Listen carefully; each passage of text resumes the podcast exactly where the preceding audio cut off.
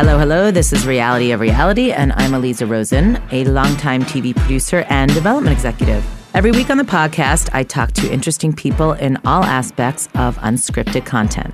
Today on the podcast, a different kind of guest, but honestly, it's about time. So, in the unscripted world, we've been, let's say, a little slow to get into the digital space. And today's guest is one of the very big success stories in the digital space. Josh Entman is the co founder and chief development officer of Jukin Media, which is right here in LA. Jukin's been in the news a lot lately because they've been so hugely successful. And their core business is pretty simple, actually. It's acquiring videos and making them go viral. But there's so much more to what they're doing. Josh talks all about the Jukin business model, the kinds of exciting things they're getting into, and why this clearly is the wave of the future. Hello, hello.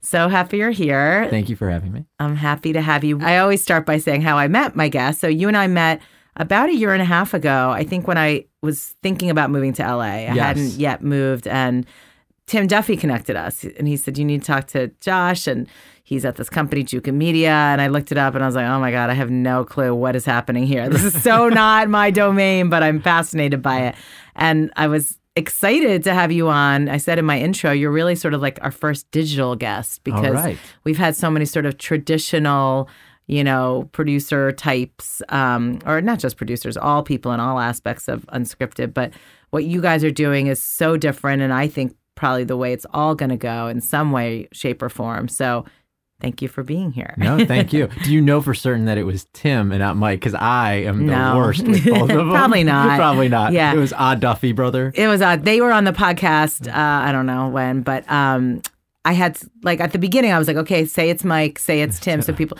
and then I think we just gave up. And it's just like, you know what? They're both smart, and you know, they Did they ever talk at the same time and say the same thing? Because that's like a twin thing, right? Yeah, they definitely complete each other's thoughts. So Tim has a beard and then Mike is clean shaven. So visually, I definitely know the difference. Right. But then, yeah, if they're on the phone, people never have, or, you know, an audio situation, people have no clue. So I think it was Tim. Very good people over there. Yes. Very good colleagues. Support them, obviously, immensely. Yeah. So let's talk about you. So let's talk about Jukin and then we'll sort of backtrack to how you arrived. You co founded Jukin. And why don't you just, don't you tell our listeners what the heck What is is? I sort Yeah. of set it up a little bit, but you're going to be way better at really breaking it down. So the, the company was founded about six years ago, um, though we were in a office slash garage slash apartment. Um, it's true that really does happen where you open a laptop in someone's apartment that becomes your first office.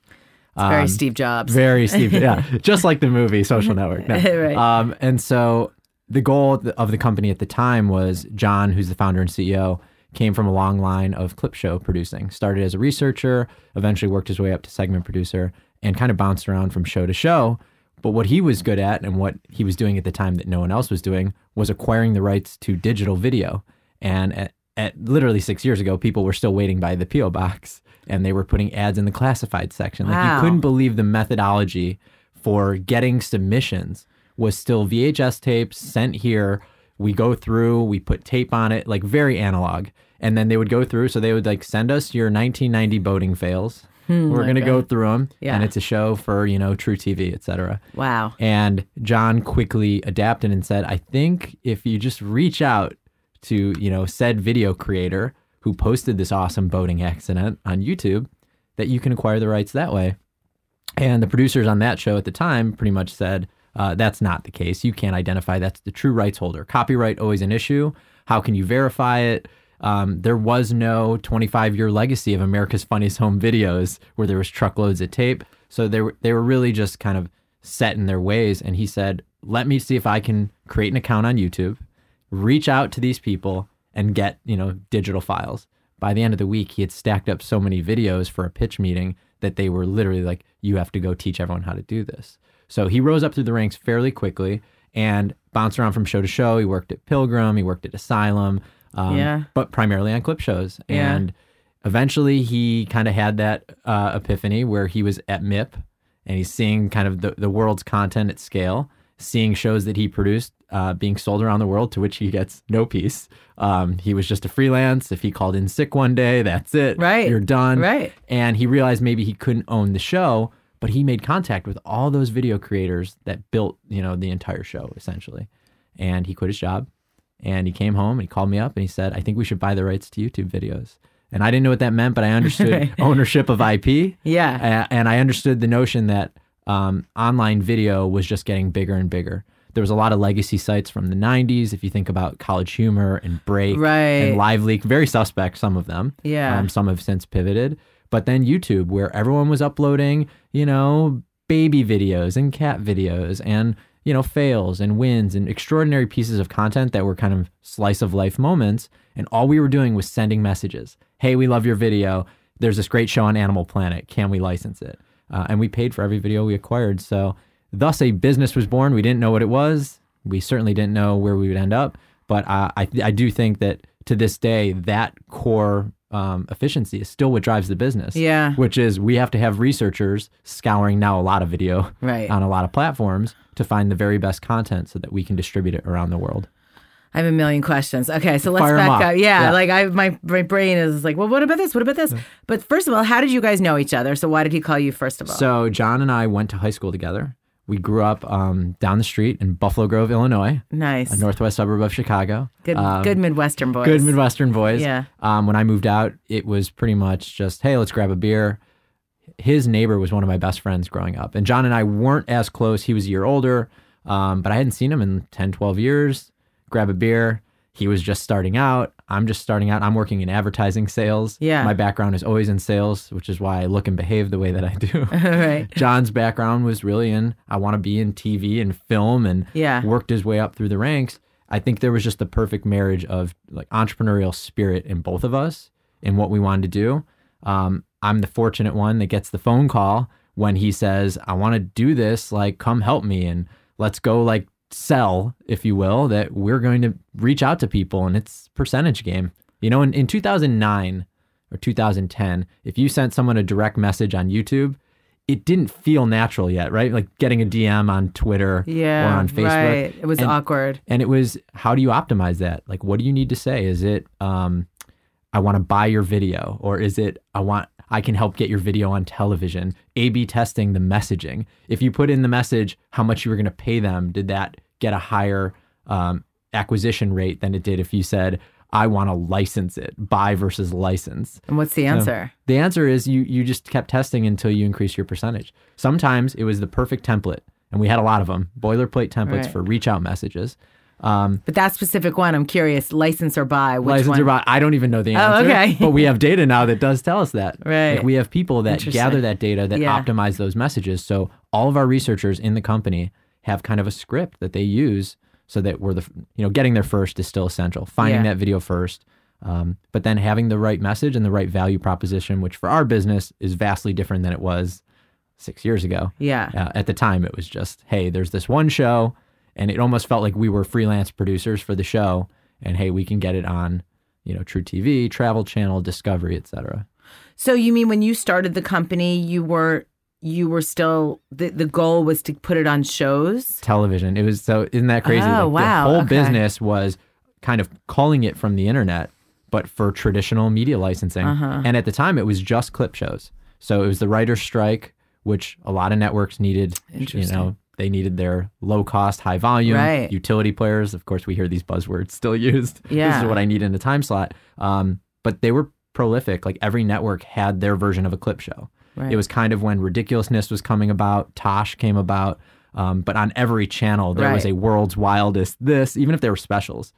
So we just became sort of a de facto unit of just submitting a lot of clips. We were sending DVDs at the time. Literally, the business was started with two laptops, a FedEx account, and a bunch of like DVDs, screeners, which I was probably taking the DVDs from my my work. We had full time jobs. I mean, John had quit his job. Yeah, I was gonna I was moonlighting. Okay. Um, I was like literally stealing pens. I can't believe I'm saying that. Well, we all- we've all did done that. it, yeah. The post-it notes and the pens. Yeah, John's like, yeah, grab some supplies. All right. Um, Someone's stealing from you now, so it all it all works out in totally. the end. like, where's all that Perrier going? Right, every day.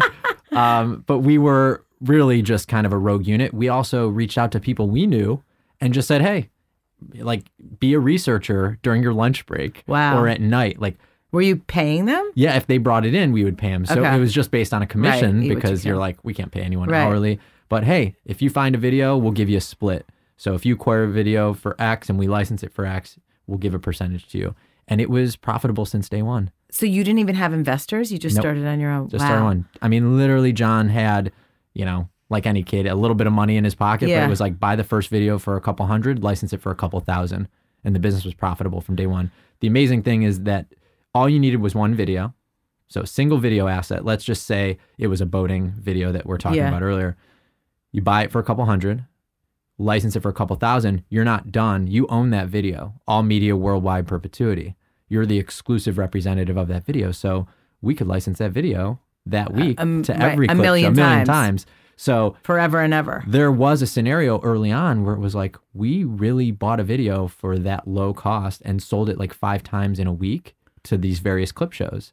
And it was like, what do you do? I mean, you go to Vegas, right? What do you Right. do? This is It must be like winning the lottery. What is the most you've ever made off one clip? Can you say? Um, I can't say the exact. I can say what the video creator, the video owner. Yeah. So we call them uh, the people who post it. Yeah. So in a, in a world of democratized video where there's all these platforms, there's thousands of copies. Think of it as we have to find the original posting of that video. Right. So how? How do you find it? there's a little secret sauce. It's technology and Okay. methodology for Okay. sure. we won't get into that. Yeah, That's way above my pay grade. Yeah. Um, but we still call them the OPs, Okay. original poster. Oh, so we okay. got It's like the OGs. It's like the OGs, right? That's so the funny. OP is like, did you know that that video that you love on that platform didn't even originate there? It originated like on Instagram Mm-hmm. at this time on this day. So we have to find that person because that's the one you need the contract Yeah. from. Um, so we find that video and then we're able to either do a buyout from them. And in some cases, think of these as videos no one's ever seen Right. It's the simple cat video or skateboard video, Yeah. and you're like, all right, it's got 50 views, but Yeah. we know there's licensing value because we know that Rob Dyrdek needs it for ridiculousness, Uh-huh. right? And so we're thinking of marketplace value. Right. You know, we know that a kid doing an amazing trick could end up on Ellen, and they pay a better fee than something else. So there's Right. economics into figuring out how much should we pay. Yeah. So there's simple buyouts and then there's rev share deals. And the rev share deals are typically tied to what's called trending content. Yeah. Right? And it doesn't mean it's yet viral, but it's kind of surfacing. You see all the indicators that this content could go. Right. And we have a massive distribution network because I'm going to license it to Ellen and I license it to Good Day or excuse me, Good Morning America. And we're going to license it to BuzzFeed and Mashable. So we've built the pipes. Right. But why would I, if I'm an OP, why would I take a buyout and not do a rev share if it can keep going and going? In some cases, people want money up front. Right, also, there's no like lifetime value in their clip. It's kind of like Guys, right. It's like funny for today. Yeah, it's funny for today, or we see it. It's really those trending videos where people know they've got the lottery Right, ticket. that they and, will- And you'll say, let's do a rev share. We can advance you money, or we can just ride this out. But in the next, you know, 72 hours, this viral wave will take place and you're going to see it. So in the case of like the, the woman who put on the Chewbacca I was just mask, going to say Chewbacca mom. Chewbacca that mom, was right? you guys. That was us, right? And she's live streaming. So now you have someone who's still live while we're reaching out. We're just hitting her up in the comments section. We're doing everything we can to get to her first and then offer up our big pitch. And our big pitch is you have no idea where this is going to live, how we're going to get it out, our distribution network, where we have rev shares against that so that we can pay you. So someone like that, and obviously there are hundreds more like her, maybe not thousands, but hundreds more like her. Those people are making substantial amounts of money in return for getting it to Ellen, getting it to Kimmel and Yeah. Fallon. And those don't, I mean, that's just very US centric. Think of the world. Think of like clip shows in Japan, news shows in, in you know, the UK and Australia. Right, We're in touch with all of them. So our licensing managers come in the next morning after Chewbacca Mom, hundreds of requests in their inbox to get that distributed around the world, all paying a fee. So, how much, for instance, do you think Chewbacca mom has made so far? Um, there's reports out there that she's made a lot, some of which is not touching Jukin. It's like Okay. Kohl's gives her like a lifetime, Right, right, right. like a lifetime thing. Like hundreds of thousands? there I- I are just people that can make five or six figures in their lifetime from the licensing and monetization of their video. We've paid out in the last five years over ten million dollars to creators, Wow. and I'm at, no, I know I, I blows my mind just because so cool. we look at how do you compare that? What does that mean? And I think what it means is America's Funniest Home Videos has been giving away $25,000 grand prizes for a long time. Yeah. And it took them like 25 years to hit that same mark. Right. So we did it in five in a business that kind of used the America's Funniest Home Videos model, but had to flip it on its head. That just didn't make sense in, you know, in the new millennium era. Right. Okay. So my I, again, a million questions, but I'm just trying to you know, as you can see, Yeah, I have, no, please. I have nothing to write down, so it's all in my head. So, okay, first of all, how did you? So when you guys started doing this, how did YouTube not wake up and go, uh oh, how did we not do this? How did we lose this opportunity? To do what they're doing, we're losing our own content, right? Yes. Or am I not understanding? No, no, no. That's a great question. So I, I feel like there's two answers. Yeah. YouTube has always sworn that they just want to be a platform. Huh. And because of that, they allowed companies like us Right. and many others, um, a lot of which are based here in LA, to form what was known as multi-channel networks. Maker Studios, Right, I was gonna Full Screen, yeah. um, Machinima. They actually should have probably been in that business, but they always want to be hands off.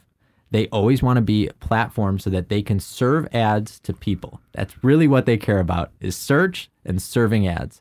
And by everyone else doing the sort of maintenance work, Right. the rights management, talent management, um, posting content, building content, all that. It was just adding opportunity for them to go sell more ads. And I think they took a position that they didn't want to take. They don't own the content on their platform, which is crazy, right? So I reach out to you, you post that video, I acquire the rights. YouTube doesn't own it. But don't they have a YouTube Studios where they own that content, where they're paying to uh, They're just helping fund a lot of YouTube creators to go they and create and better then those, content. and then those and they can still license those to you guys. Uh-huh. Wow, it's a it's so a they haven't even unique- changed their model. They haven't changed to me. So interesting. by them here's what i'll say that so that was like the first thing where it's like why are they letting us do that but then they're like we don't want to deal with that stuff okay fine um, but so many people built businesses hundred million dollar businesses billion dollar businesses on the backs of youtube Mm-hmm. um, i'm not so certain that facebook is that way although we always wonder what's going on at facebook all the publishers use facebook everyone and they could change their algorithm at any moment Yeah. and shut you down which is why sometimes you're like where did that publisher go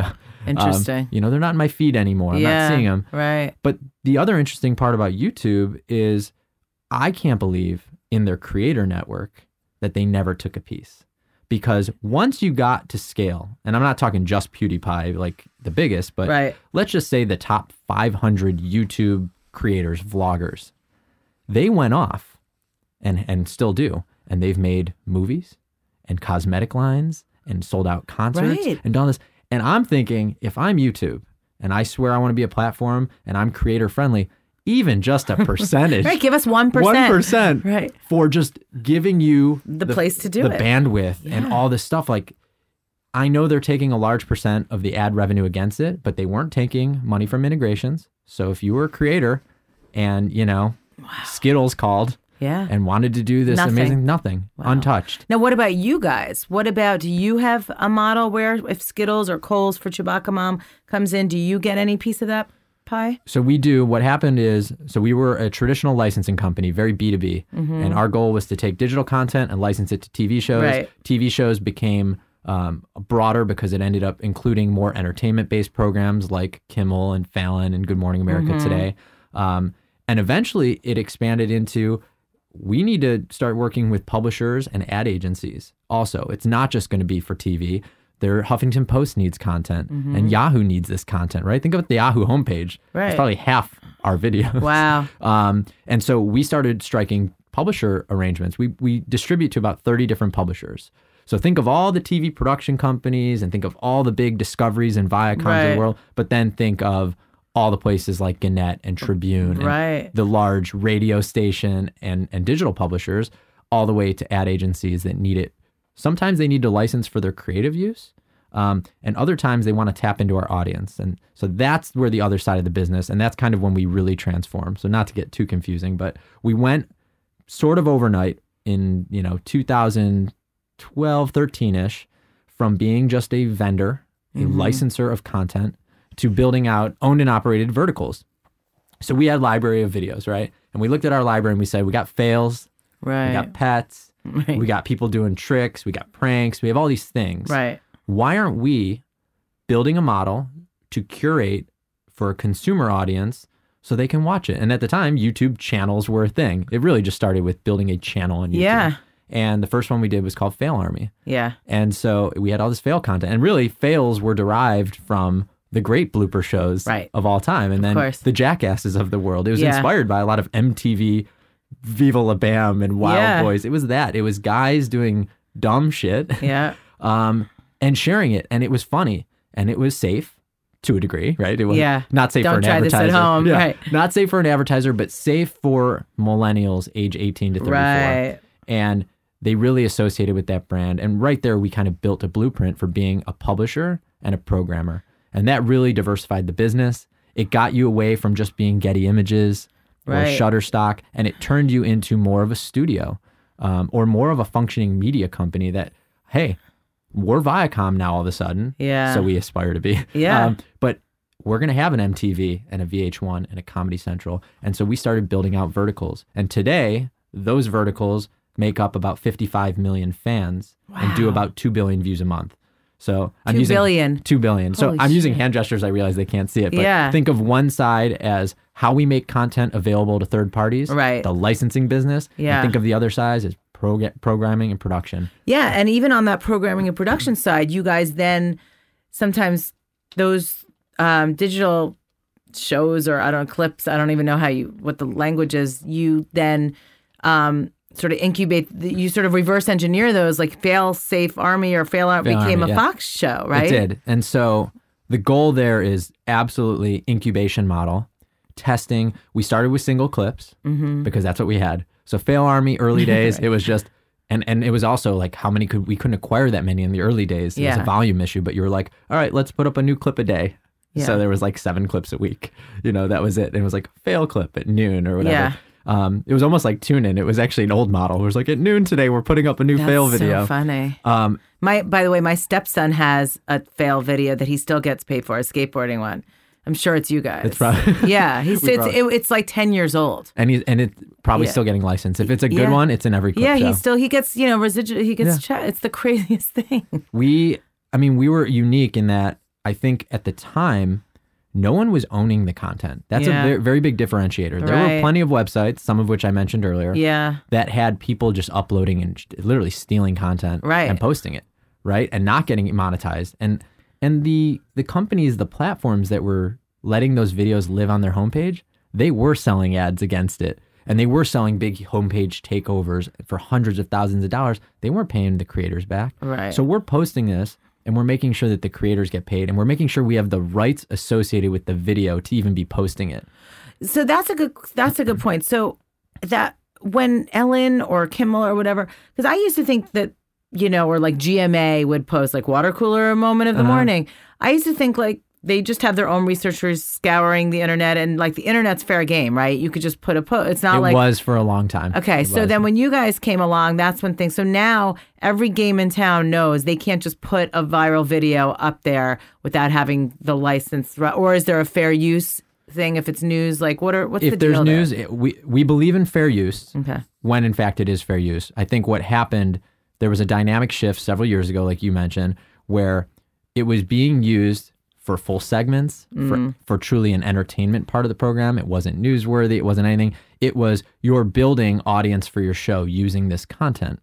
And it, I always love the argument that it's like, well, it was just, you know, posted. And it's like, but you're stealing it from someone. Right. There is someone behind that video who owns the intellectual property. And think of Jukin as the agent for that owner.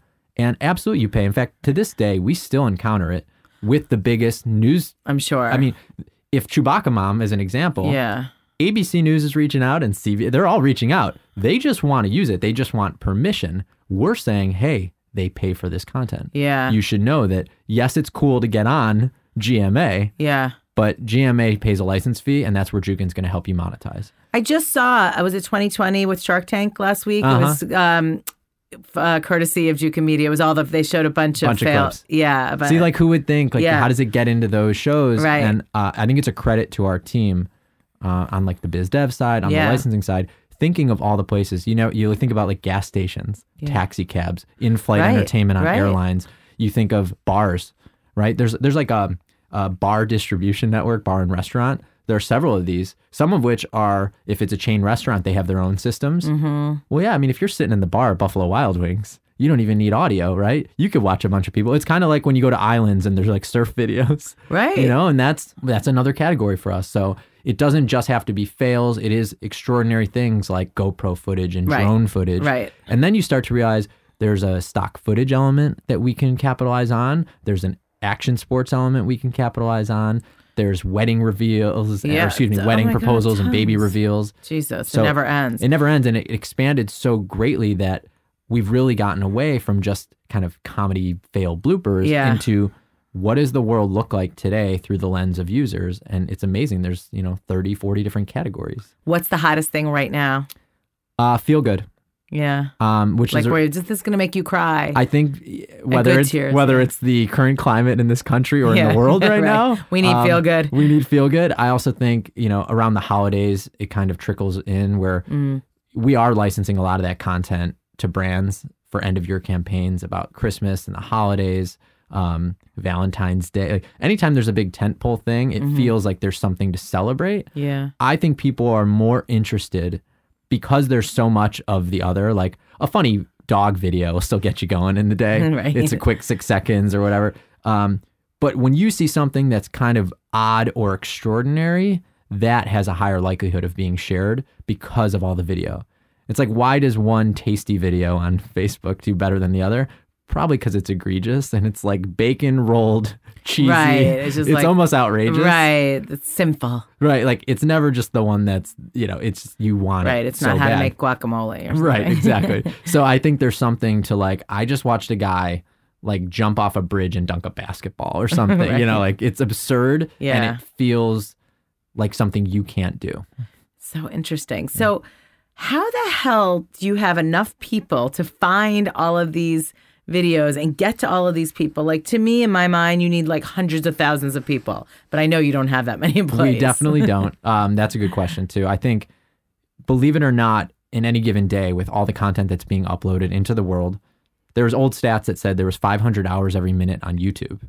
So 500 hours every minute. on Oh my god! Just being uploaded. That didn't ever contemplate Facebook, and Facebook has become a powerhouse that doesn't contemplate Snapchat and all these Yeah. others, Instagram.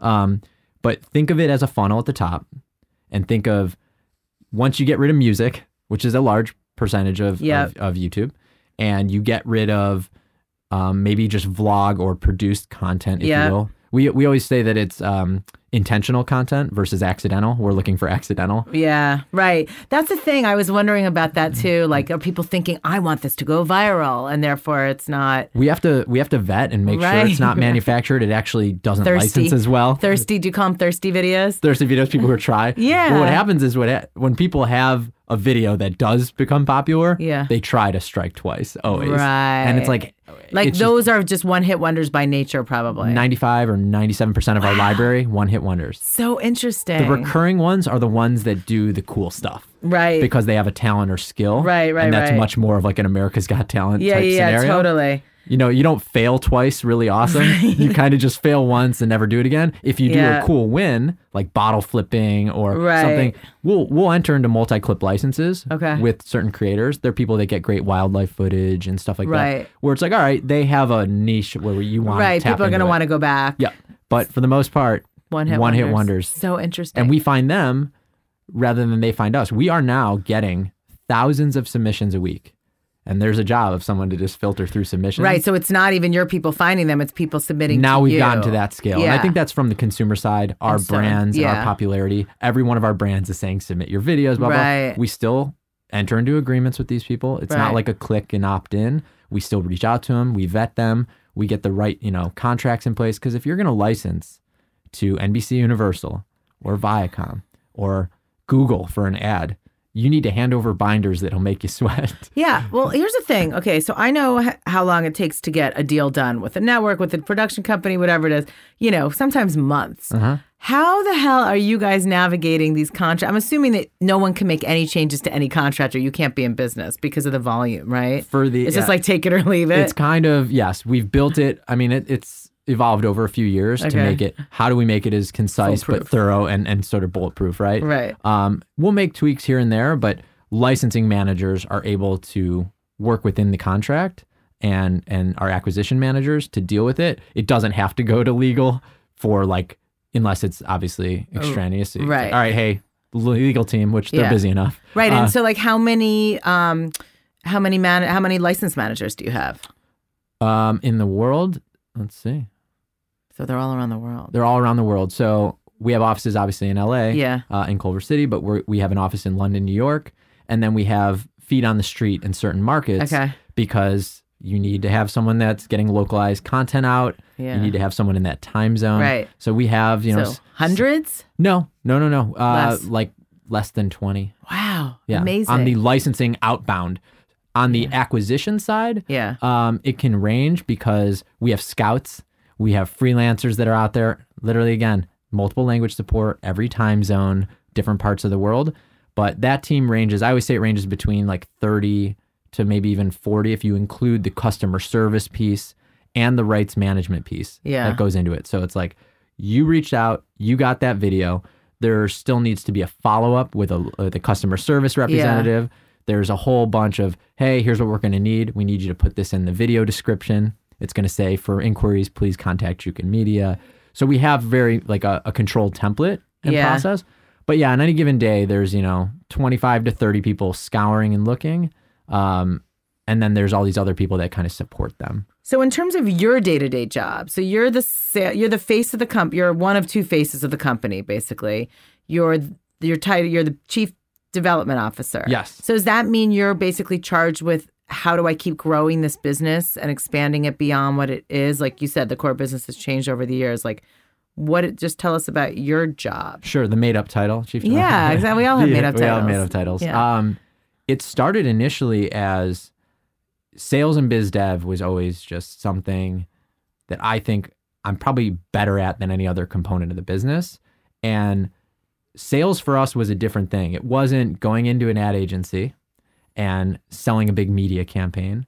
It wasn't going and and striking kind of a partnership deals where that was like a Getty, where it's like pay us a monthly and you have access to our library and we built this licensing platform and you go there and you search for dog on skateboard. That really wasn't sales for us. It's getting there. Yeah. Um, but sales for us was we need to be end to end distribution from the licensing of the video to television Mm-hmm. to the like syndication of the video to digital publishers to making this content for our own use all like into original series development.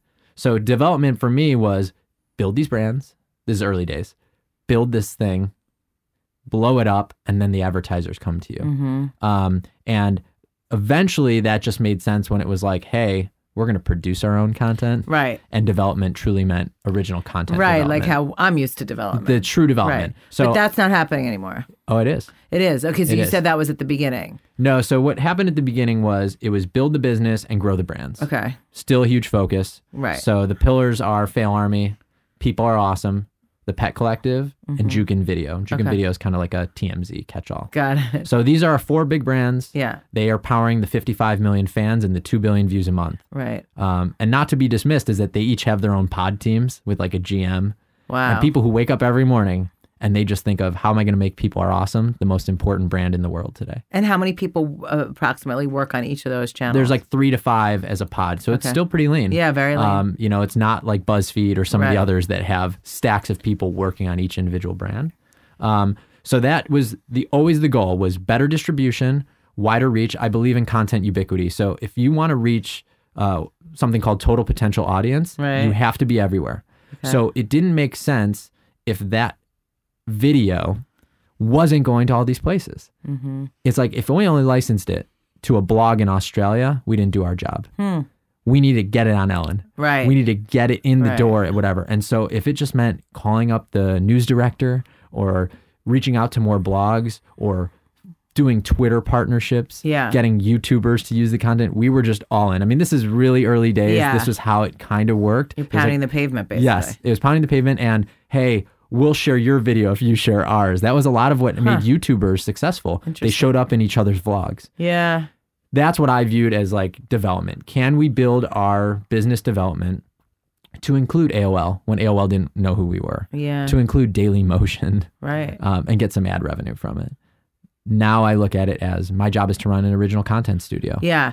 So that's my question. So uh, at one point, and you might still be doing this, the goal, or at least the way that you had communicated it to me, was to curate, you know, or figure out a way to take all this incredible content and then sort of uh, package it in a way that you could then create shows in the traditional, you know, TV model. Yes. Have is that still the case, or you realize there's no money there and the money is on the digital side? I would say that wanting to be in TV for us was more um it might have been more ego. Mm, right. Um Still had the cachet. it, it's ego because we supplied all the shows with the content Right. and you always look and go, why aren't we making it? Right. Why aren't we making it? Why are we a vendor getting, Right. you know, service fees and license Yeah. fees? But does that show exist without our content? Hmm. We had to dig for that and find it and clear it and do it and Yeah. then seamlessly Give hand it, away. off and give it away. And those people, we know the tricks they're doing in production and we know all the things, but we're kind of stacking the shows. And I think we always felt, and John coming from a production background, Right. I, I know that this is what he always wanted was let's make the damn thing. Yeah. And it made sense. If you look at our evolution, Right. going from just a licensor to kind of a curator, Mm-hmm. eventually you say, we're building audience, Yeah. we're selling ads and, and doing branded integrations and that audience, and we're starting to do it, but where's our end to end? Right. Why aren't we making the package version, three minutes, five minutes, 11 minutes, Yeah. 22, whatever, and selling it to digital and television? I would say that probably since you and I met, Yeah. the focus is drastically shifted to there's an amazing world where we make a lot of sense in you know streaming and in OTT platforms Yeah. where we are making a ton of content and TV is maybe a quarter of the Right. Well, but also that makes sense to me from dem- a demographic standpoint Yes. because the people watching that you built your business on are these millennials and they don't watch television. they don't even have it They so don't even have right. It right, most networks the are word like- TV doesn't exist in their universe. I always and I feel better at answering this now because for years you're like we'll drive our audience to watch the show Uh, right on now, television you're like proud that you're not. And you say, and, and everyone says you can do that, right? And you're like, listen, we have the ability to tell a digital audience that this exists. Yeah. Yes. But if they don't have TV, there's nothing I can do. They are not going to turn on Right. that channel at that time because they don't even have the remote.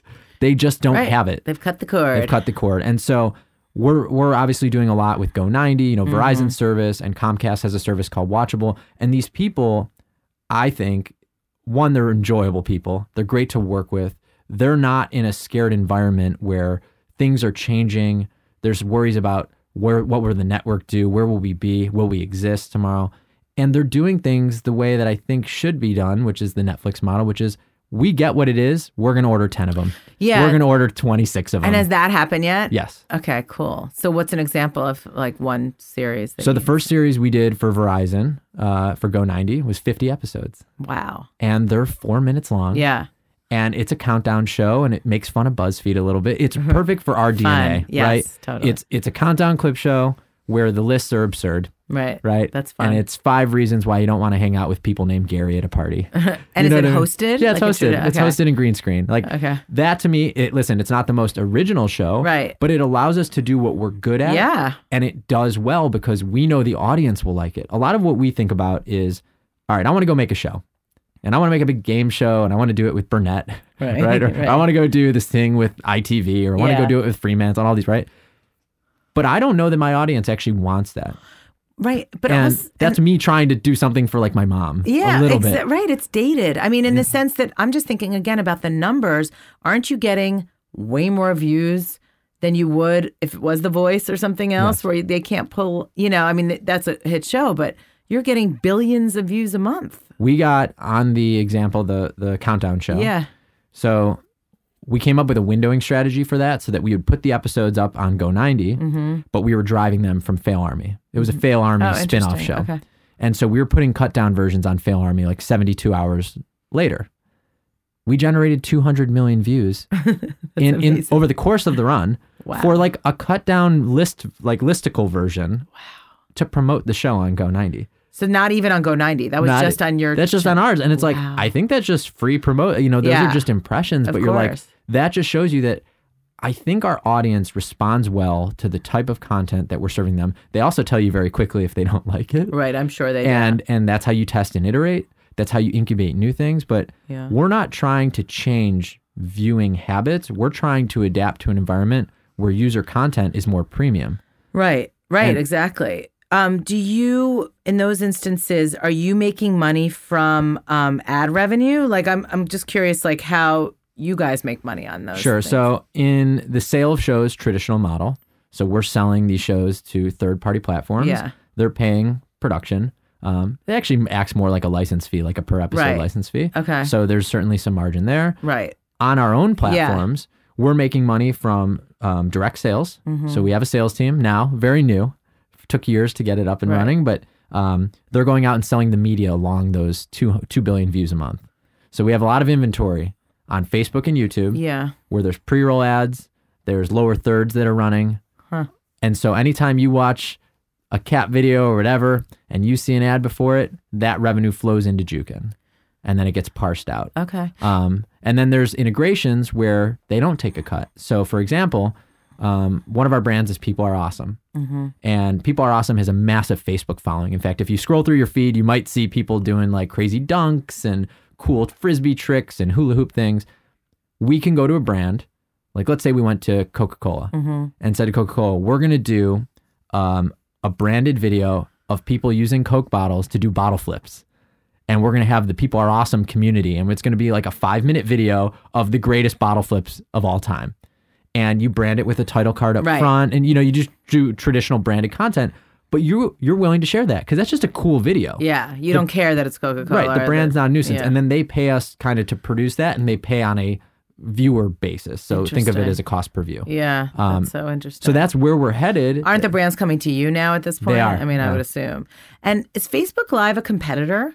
No, it's it's a huge support mechanism for our business. So all of our brand channels Okay. are now doing live. So the four kind of pillars I mentioned, they all do live programming. Right now it's once a week. We do it on Fridays. There's a Fail Army live stream, which is hosted. There's a People Are Awesome live stream where we do stunts and stuff. Um, Jukin Video, they're doing all sorts of fun, old school, like radio program type stuff. They bought a burner phone and had people call live on the air. Um, you know, we built little sets in a studio in our office. Like live streaming is only going to help broaden the brands Cool. because then it gets away from single clips and compilations. You've now introduced some talent. Eventually, you go, hey, we're trying out this new format, and you kind of throw to a tape segment, right? You're treating it like you're a live show. Like, here's this tape segment we did, tape segment, and this is us trying to navigate without a phone in downtown Los Angeles. And you do a funny bit. So it's allowing us to introduce new formats that we'll spin out and I'll go pitch to Go90 and I'll go pitch to OTT platforms. Or if it makes sense, I'll go pitch it to MTV. It doesn't Right. matter, Right. but we do think about it digital first. And if it makes sense and there's a good 22 minute version that we can extrapolate, Yeah. I'll absolutely go pitch it to television. Well, it's interesting, and I, I, I bet you're going to agree with this because in my limited experience of trying to take a digital hit and tra- and and translate that to traditional television, it hasn't worked yet. And you see that woman, um, I'm spacing on her name, Grace Hel-. Hel- right? Yep. Her show bombed. Yep. And and it was you know wildly popular online, and and it just did not work on E at all. We had we found this incredible duo in my last company, Hannah and Kaylee, and they had a huge following in a short amount of time. They were hysterical. And, you know, we had multiple sort of iterations with different networks on the show because everyone fell in love with them. And we kind of tried to play on the variety aspect, the clip aspect, without making, you know, without taking them out of their element, which is kind of what Grace tried. Uh-huh. Did not work. Right. And a lot of the feedback was they're better in smaller increments. Right. And I wonder if that's what you've come up against. That it really, unless it is a, cli a traditional sort of tosh, you know, where you're using the clips as they should be used in sort of a hosted way, that it's really difficult to make that leap for whatever reason. It's different viewers, Yep. And it's and it's just a different medium that doesn't necessarily translate. Do you find that that's been the case? I think for talent, absolutely. I think Yeah. where we we're fortunate is that we're using assets and Right. source material, and you can go anywhere with them. So an example would be, um, I have all these clips, and I could do the Tosh, and I have the clips, and I could do the ridiculousness, and I have all the clips, and I could do weather disaster voiceover show. And I have all the clips and I could do a dating format where the people in the videos are contestants. So I'm not really limited in Yeah. any specific genre. We talk about contemporaries in our space. It's like Vice is very Vice. You know Right, exactly what right, Vice is. right, right. You know, and uh, there's a company called Tastemade, which is clearly food.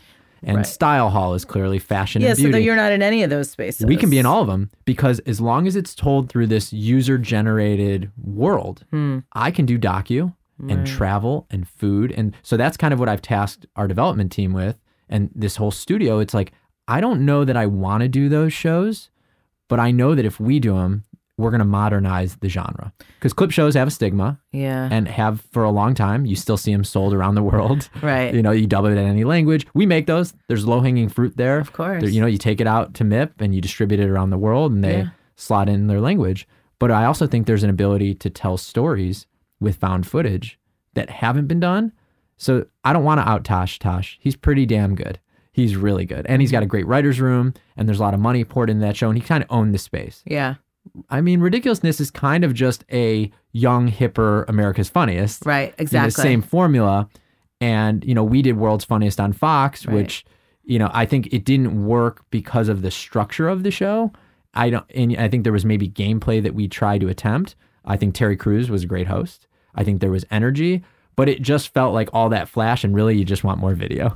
Just Yeah. give me more video Right. and more laughs. I don't need comedians on a panel to, you know, necessarily buzz in or opt in Right. Yeah. and maybe you lose some of the the great cachet of just videos that I watch in my feed for 10 seconds of gratification every day right. shown to me in a new way, a new packaging with a new voice is interesting. Yeah.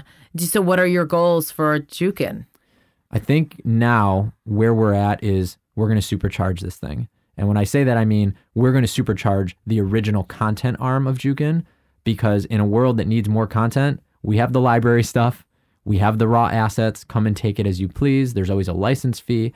We're offering more service based business. So a lot of shows bring us on and hire us to do kind of turnkey services. So uh, the Duffys being an example. Yeah. Um, I don't want to out them. I love them. Yeah. But they, they came to us. They had sold a clip show. Yeah. And you know, the network goes, how are you going to acquire all this content or where's it coming from? And they go, we have a partnership with Jukin. Right. The team at Jukin, we, we build them a pod. They work production hours. It's very white glove, high touch. What content do you need? Oh, we need, um, you know, crazy backflips off trampolines. Here you go. And if we don't have it, we'll out, we'll go out and acquire it. So that's a very service based offering. We're doing that for ad agencies. That's one of the fastest growing areas of the business. So think of during the Oscars, there was a Google Photos campaign. They hired us to acquire all the videos for that campaign. It's really, it's almost like they give you the shot list. Wow. You know, we need a video of someone popping balloons. We need a video of a kid. Yeah, exactly. And so they hire us. It's a service based business, but a really great business. And so now we're going full attack on ad agencies, you know, clients direct because I think there's a huge market. And eventually, you're really just telling stories, right? You're, that's all you're doing. And so, why wouldn't we want to tell our own stories? Right. And I'm I look at the videos that come in every day. It's not prohibitive. It's almost eye opening. You're like, it's like working in a newsroom where someone's like, "Did you read that Wired magazine Right, article? right. That's a show." You know, Right. did you see this this guy on this thing? Like He's everything's talent. a show. Everything's a show. Everyone's a piece of talent. Everyone is an opportunity. Some of them are their own micro stories. Yeah. Some of them are formats. So, Wow. I mean, it's really just an amazing creative space. I always worried when I first was looking for people, and I think that's when we met. It was like, is this limiting? Does someone like, I don't want to be in Clipland Yeah. next so now it's just blown up. now to me it is the snapchat generation and the way we view things i mean think of all your friends that are posting Yeah. even on facebook Yeah. No, don't don't think of me. You, I'm too old, but I know what you're talking about. you know about. they're just posting videos Right. like i'm getting them sent to me all day and i'm like Yeah. this is an amazing place to be i would rather be around user content because i think in all discussions that you have user content is there and you don't even think about it.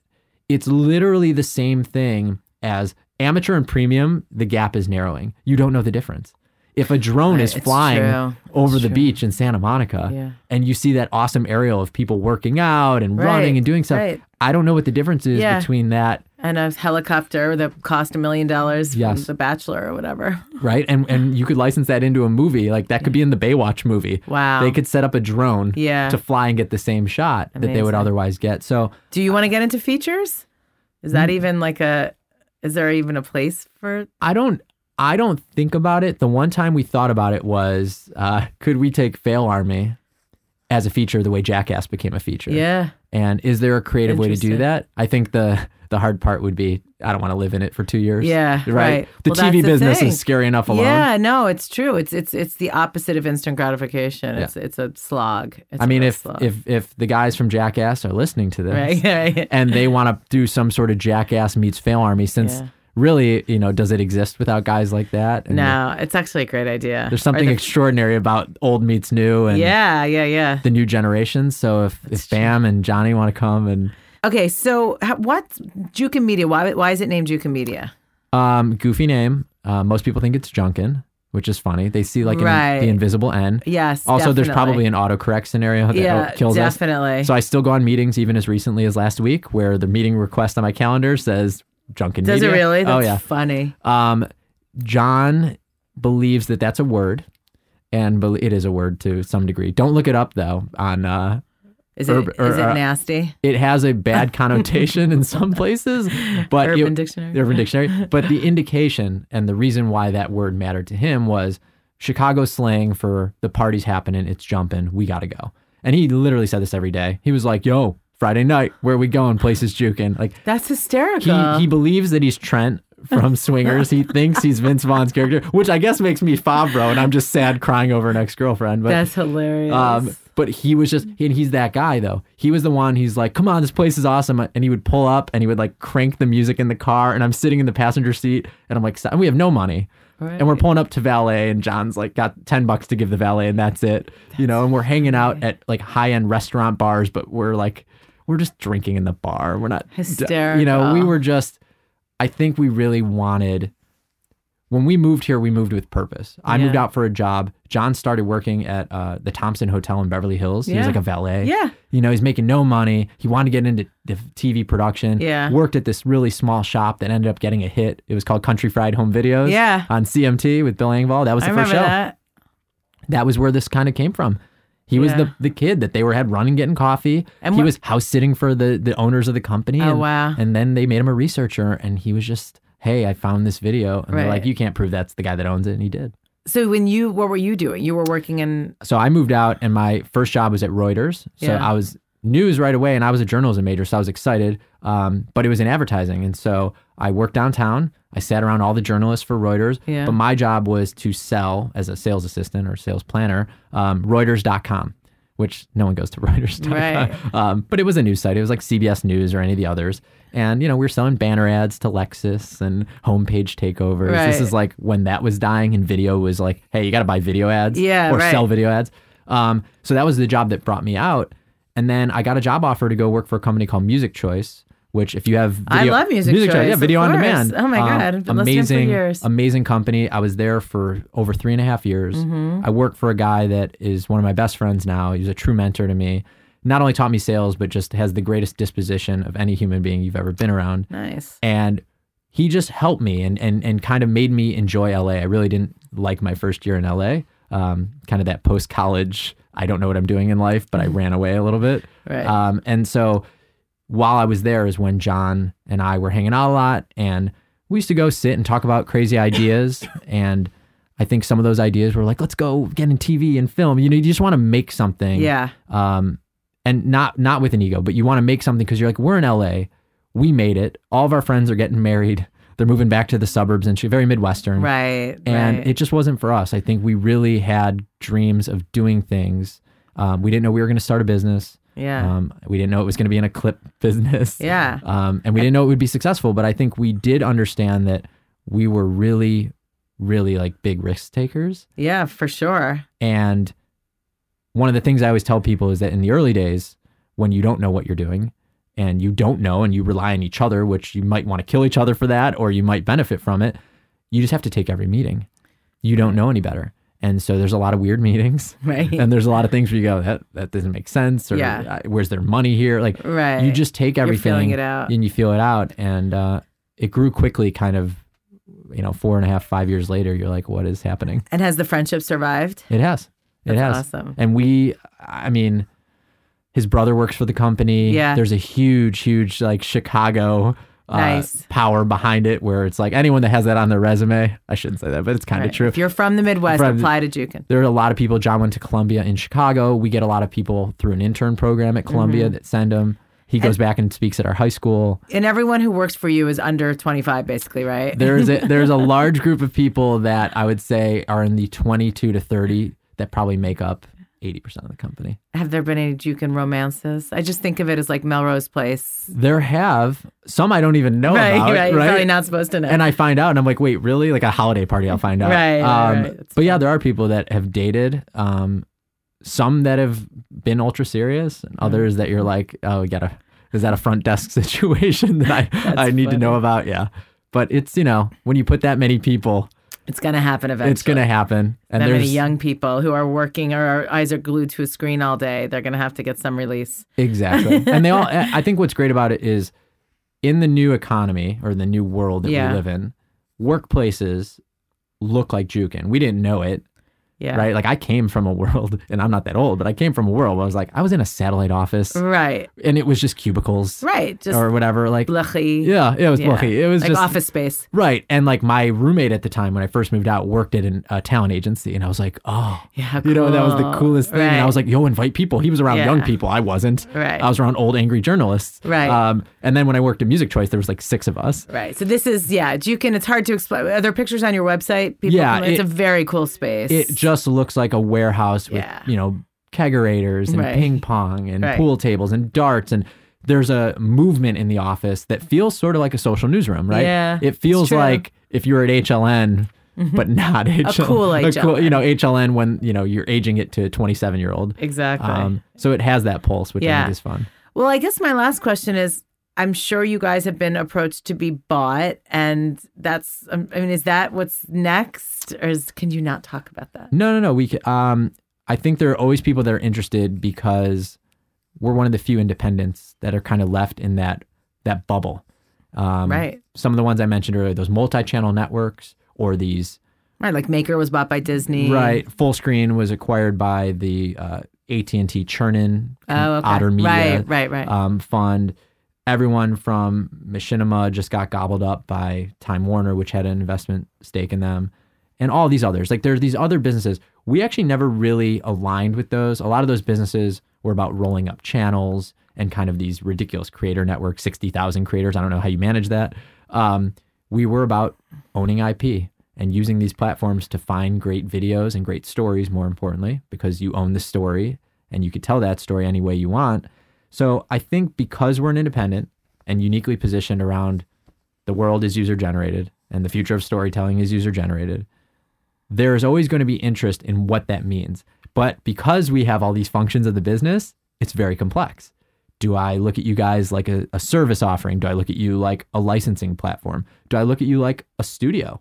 Which I hope, if I do my job right, That's your goal. that's what it becomes because in a modern world the studio business we've, we're seeing it with paramount and sony Right. and some it's scary you know they're having flops and you know so tv's propping up some of these things right Yeah. if it weren't for the netflix and amazons It's of the world and these ultra premium series i don't Yeah. know that they you know it's scary that they're having to slash and and cut these things and i'm like because they're doing too many things and their bets are too big and they can't spend that money properly and to market the thing and it's like we're building marketing and distribution Right. very low cost we're building audience there's a model in the future where maybe we can get them to pay $1.99 for fail army content or people are awesome content so thinking about that now and building a media business behind it i think puts us in a better position so that the interest will come from some of those people that couldn't figure it out. I think that's Yeah. always the goal. People always say, "Who who buys you? What's your Yeah. dream scenario?" And you're like, "Well, I assume Disney bought Maker yeah. because Disney tried online many times." Right. And they're like, "I don't know, we need this thing because this is where kids are watching content and we're going to find talent here. We're going to market our movies here. We're Yeah. gonna do, there was a good principles in why they did it. Right. It hasn't worked because I just don't think there was uh, synergy, Right. but it makes sense. And I look at where the ones that are successful and why, and look at the partners, and it's like any merger and acquisition, right? You're like, all right, well, it made sense. AOL Time Warner didn't make sense, No. and it didn't work because of that. But I think someone that buys us has the sensibilities of, you know, the Viacoms of the world or the Discoveries of the world, where we're already huge clients of ours, Mm-hmm. and they're saying, all right, the future of content is user generated. Why aren't we gobbling this thing up? Yeah. Um, Well, But- you you'll have many suitors, or I'm sure you already have, and you'll just be smart about it, right? I mean, you don't have to sell right now. We don't. We have raised very little capital. So I mentioned that we were a bootstrap business from day one. Yeah. Um, in the last couple of years, we've raised money, all strategic, Yeah. all angel investors, no VC money. Okay. We control it. Yeah. We get to make decisions. That's a hard thing to relinquish. Yeah, Because as soon as you raise a big Of round, course. or you You're obviously giving up bought, equity. um, they just sometimes they they do the thing where they like to tell you, versus how do we help build this thing into a billion dollar business? Right. Which I think is, can you do what Snapchat did? So you guys, you what, what are you valued at now?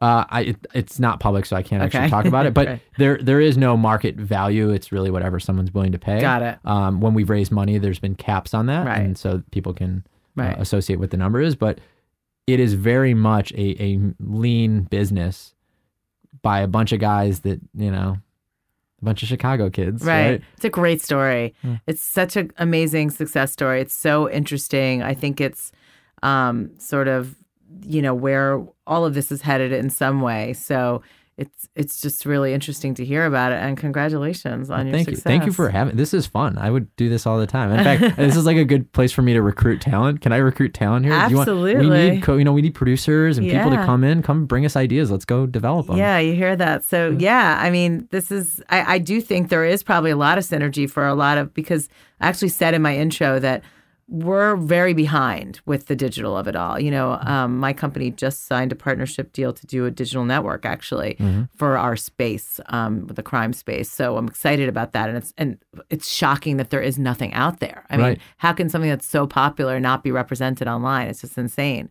Um, so anyway, um, I think there are opportunities for a lot of these companies and producers and people that I have on to um, to think this way. So I think it's really good that they know about you and and everything that you're doing because you guys there there is definitely an opportunity I think for us to get with the program so to speak and you guys to benefit from that. Well, we look at categories as like, what do we want to tackle next? And that's a huge part. We're always incubating, not just shows, but verticals. So, you know, we have these pillars, but, you know, how would we approach sports?